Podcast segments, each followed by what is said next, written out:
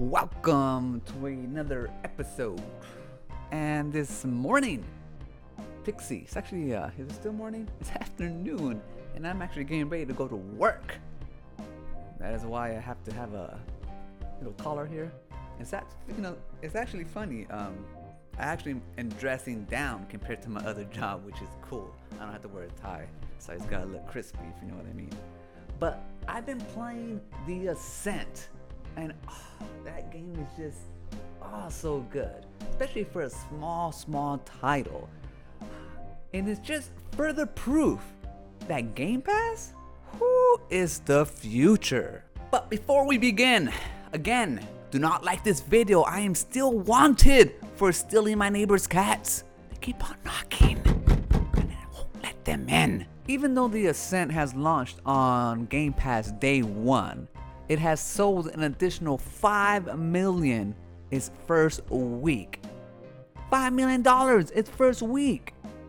And that's with the game being on Game Pass. Come on, man. I told you, Game Pass is the future. It makes small developers money on top of money. It's a no brainer. And people always argue that because games are on Game Pass, people don't buy them. No, people are willing to give games a chance if they're on Game Pass, and they still buy them on the store regardless. For example, this weekend I bought the Outer Wilds. I didn't finish it, I just started it. It's a nice little looping game out there in space, and it's just so intriguing that I want to finish it.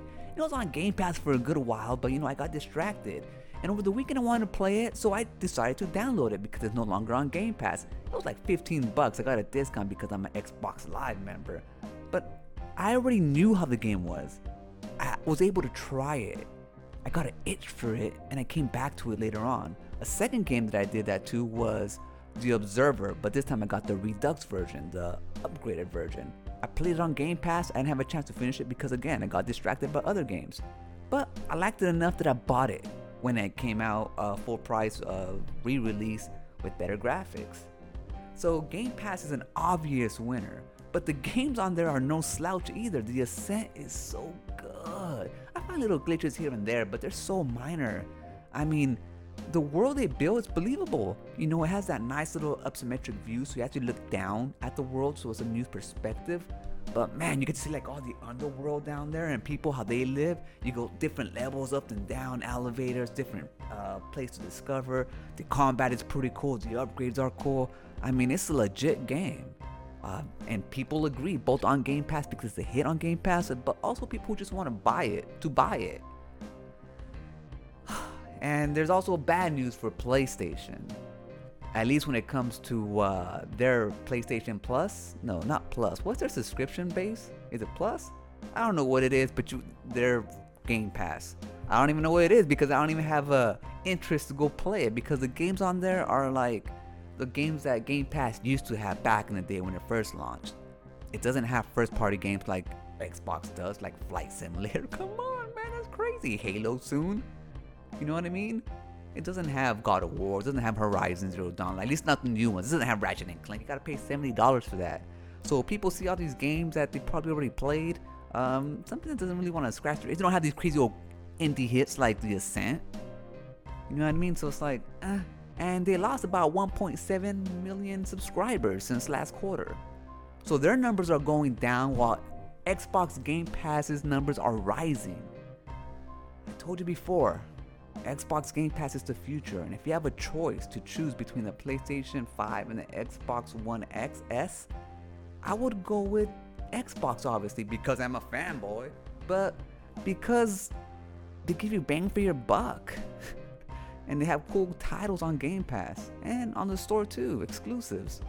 I mean, unless you're willing to pay $70, you know, for all these games, and yeah, PlayStation does have indies and we'll get hit games like Hades, but you get to play it on Game Pass for free. Or you can pay whatever, 20 bucks on PlayStation if you like. So I don't know, guys. Um, I haven't played my PlayStation in a while. I'm still playing Ratchet and Clank. I have about one level left, uh, but I'm busy because I gotta go to work, obviously. But I just want to talk to you about the news of Xbox Game Pass continues to rise, games on there continue to thrive, and uh, PlayStation, what is it? Plus Network, PlayStation fucking collection. I don't know what it is. I have so many things, you know. It's like I get confused. Shit, I gotta go check and see. I'm not paying for this PlayStation Plus anymore because I'm not getting online on that shit. PSN. Well, I don't even know what the hell I'm paying for on PlayStation. But one thing I do know, I'm not paying for seventy dollars games, especially when I got all this cool shit on Game Pass. Games like The Ascent. I'll see you guys on the next one. Peace.